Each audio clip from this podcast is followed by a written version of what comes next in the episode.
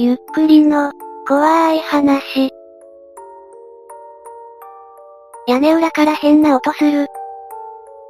2チャンネル、野生生物いた。怖い話とは無縁そうに思えるこの板に、とある相談をする者がスレを立てた。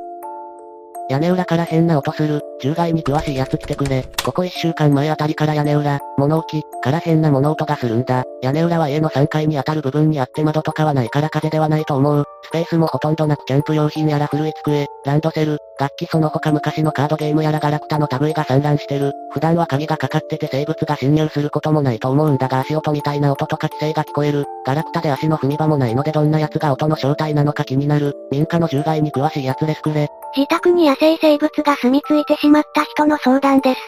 このミゲットがすごい。2016年上半期第1位。この板も VIP や南 J とそんなに変わらなそうですね。関東に住んでて多少山は周りにあるがど田舎ではない。家は3階建てなんだが屋根裏に行くには2階のちょうどど真ん中あたりの廊下にある天井扉を専用の鍵を使って開けて、扉の裏についてる折りたたみ式のはしご階段を出して登らなきゃいかん。つまり正規ルートから天井裏にたどり着いたとは考えづらい。しかし先ほども言ったように窓などは屋根裏にないのでどうやって入ったんだろ屋根裏の害獣について調べたが匂いも今のところない。コードは屋根裏にはないし、かといって生活スペースでコードが切られていることもない。最近住み着き始めたのかな？だとしたらこれから被害出るのやだわ。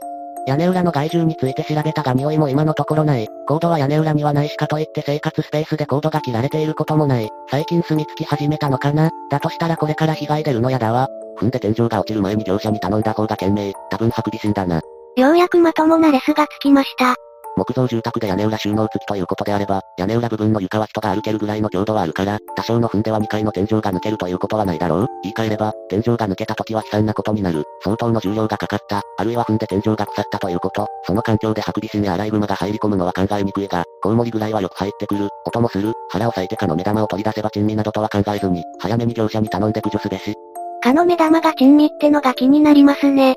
昔読んだ小説にかの目玉のスープが出てきて、その時は作り話と思っていたのですが、実在するのか気になりましたので調べたところ、中国の都市伝説的料理のようです。ちょっと飲んでみたかったですね。悪い業者にかかると、目が届きにくくてなんともないところをわざと汚して修理に法外な金額取られる羽目になる。事前に写真を撮っておくこと、依頼するときにさりげなく写真を見せて、こんなんですけど、どうですか？とやれば、相手も変なことはやりにくくなる。ネットで業者を探すのは罰。ヒットするうちの半分ぐらいは地元の業者を装ったどこにあるかわからない会社、コールセンターに繋がるだけ、NTT のタウンページあたりの方がまだまし。コウモリと言っても屋根にこれといった隙間はないんだ。何より明らかにカタカタ歩いてる音がするからコウモリじゃないと思う。業者は調べたけど高いな。なんとか自分でできる限りのことはやりたい。アドバイスくれ。自分で獣退治したいようです。2チャンネル的にはそっちの方が面白くていいですね。まずは害獣の特定から、対処がそれぞれ異なるからね。そうだよな。天井扉開けたら動物落ちてきましたとかシャレにならん。なお動物大の苦手。犬とか猫とかですら無理なのにネズミとか出てきたら失神レベル。とりあえず今考えてるのはコートに帽子かぶってジーンズ。これでいいかな。安物じゃない網とかも持った方がいいと思う。3級。でも網はなかったから軍手と野球のグローブ。90リットルのポリ袋で行く。舐めすぎか。まあ行ってくるわ。屋根裏ウプ。不気味だな。気をつけろよ。素人じゃ危ない。まあ怪我しないように。報告待ってる。匂いも一切ないし獣らしきものは何にもいなかったがおかしなことが一つ、毛がパラパラそこら中に落ちてたから拾ってきたんだが、獣の毛ってより人に毛っぽいんだが、しかも長髪、俺の家族構成は女いないし、ロン毛もいない、可能性のある獣いる。おいおい、ネズミやハクビシンでもないし何の動物だよこれ、マジ怖え。確かに動物の毛だがこれは、人間の毛、だな。あんたの家の屋根裏に何がいるんだ。気味悪いな。怖すぎわろた。別に疑っちゃいないが ID ないとな。細かいこと言うな。天井裏から聞こえる足音ってどんな感じ？重さのあるドタドタ、タタタタっていう軽快な小動物的なやつ？いやそういう感じじゃなくて、もっと重そう、カタカタっていうかトントンっていうか。この書き込みから少し1の反応がなくなりました。1大丈夫か ?1 のレスが途絶えると屋根裏に潜んでた何かに襲われたんじゃないかと不安になるな。住人たちが心配していると1が帰ってきます。おいおいおい冗談きつい冗談きつい。マジでやばい。18時40分頃、また歩き音と鳴き声がしたから見に行ったら、人型の長い髪生やした何かが暴れてた。とっさに閉めたけど上でガタガタしてる。人間じゃない？今までにないくらいでかい音出してやがる。すれ違いすまんすれ落ちます。一旦家出る。やばい何かがいたようです。ガチっぽすぎてあかん。逃げろ。にしても怖すぎだろ。月のワグマかもそれんぞ。襲われてなくてよかった。一逃げて。え、マジで人間がいたの毛が落ちてた時はいなかったんだろ怖すぎ。一人でいるのは危険。応援読んだ方がいい。住人たちは1を心配しますが1は数日間姿を見せませんでした。5日後。一ちゃんどこ行った今のところ屋根裏にテロリストが潜入、家ごと自爆というニュースはない。動物園から類人猿が逃げ出したというニュースもない。おい、とりあえず無事か、岡板の昔の釣りパターンで笑った。住人たちが飽きてきた頃でした。数日間そのままにしてしまってすまん、1です。だんだん落ち着いてきて今日帰宅した。そういえばと思ってこのスレを開いたら心配してくれる人もいたから、もう書き込むつもりもなかったが、ちゃんと数日間で起きたことを話すのが責任だと思ったので書き込する。すれ違いだが勘弁してくれ。長くなるからゆっくり書き込む。にわかには信じがたい話だから釣りを釣ってくらいの気持ちで聞き流してくれて OK。それくらいがちょうどいいと思う。俺だってあまりにもショッキングで未だに受け入れられてない。きたー。あの日俺は奴を見た後、パニックで何が何だかわからなくなってとりあえず落ち着こうとパソコンに向かった。見たものを報告しようと思ったんだ。だが打ち込んでる途中で屋根裏の音が尋常じゃないくらい大きくなってきたからそれどころじゃなくなって途中で切り上げて家を出た。それでコンビニまで車を走らせたんだ。コンビニに駐車して、冷静になって家族が帰ったらまずいと思い、仕事が終わる頃の親父と出かけてる弟に電話した。弟は割と近くにいてすぐに合流。親父も仕事場まで迎えに行った。どうしたんだよって感じの二人に家で見たものを全部説明した。人型で子供くらいの大きさの奴が規制を上げて暴れていること。そしてそいつは頭だけが異様に大きくて長い髪を生やしてること。弟は信じてなさそうだったが俺の必死さに圧倒されてた。親父は少し考え込んだ後、心当たりがある。運転変われ、と言って運転し始めた。それとおじさんに電話しろと俺に指示をした。おじさんは親父の兄に当たる人だ。俺は指示通り電話して、おじさんに今までのことを全部話した。するとおじさんは、東京様がなんで、みたいなことを言ってたと思う。それを親父に伝えると、やっぱりかと言ったきり黙ってしまった。車はどうやら親父の実家に向かっているらしかった。それから数分くらいで手足が痙攣してきて意識が朦朧としてきた。混濁した意識の中で実家に到着するとおじさんやじいちゃん、ばあちゃんとかいろんな大人が深刻な顔で俺を囲った。親父はこの時もう半べそで、ばあちゃんが死ぬな死ぬなと叫んでた。俺は大変なことになってると自覚した。俺はおじさんと親父に車に乗せられ、さらに山奥に連れて行かれたと思う。それからどれほどか車に揺られた。車から外に連れ出されて目の前にあったのは古い寺だった。そのままおじさんと親父に担がれて本堂らしき部屋に入れられた。おじさんが住職であろう男と話をした後、部屋が完全に締め切られ住職の男と四五人の坊さん、そして自分だけになった。俺はお払いをされるんだとこの時やっと理解した。言ってくれれば捕獲するよ。法に触れない生き物なら剥製にもできる。なんだこの古き良きを書いた感。坊さんがお経を唱え始めた途端、俺は気を失ったんだと思う。ここからは本当に記憶がない。でも払いの途中にうっすら意識が戻った時に屋根裏で見たものと同じような頭のでかい奴が何体もいて、俺や坊さんたちを囲って頭を左右に振って飛んだり跳ねたりキモい動きをしてた。それでもなお坊さんたちは額に汗を滲ませてひたすらお経を唱えてた。俺はまた頭がじんじん熱くなってきて燃えてるのかと思うくらいに熱くなった時、また気絶した。目を覚ますと布団の中、親父の実家で寝かせられていたらしい。枕元に置いてあった腕時計で時間を確認すると3月18日、9時、日付が飛んでる。まだじんじんと頭が痛んだ。俺は鉛のような体をどうにか起き上がらせて人がいる部屋へと向かった。みんながいる部屋に入ると全員心配そうに大丈夫なのか、と聞いてきた。俺は状況がまだ飲み込めずに困惑しているとおじさんに、ちょっと来いと言われて別室に連れて行かれた。体調はどうだ?うん、まだ少し頭が痛い。あの日のお払い、結局朝まで続いたんだ。本当に無事でよかった。何が起こったのか全くわからない。そう言うとおじさんは俺に全てを説明してくれた。ここが動物板だということを忘れていたやつ挙手。完全に岡板のノリです。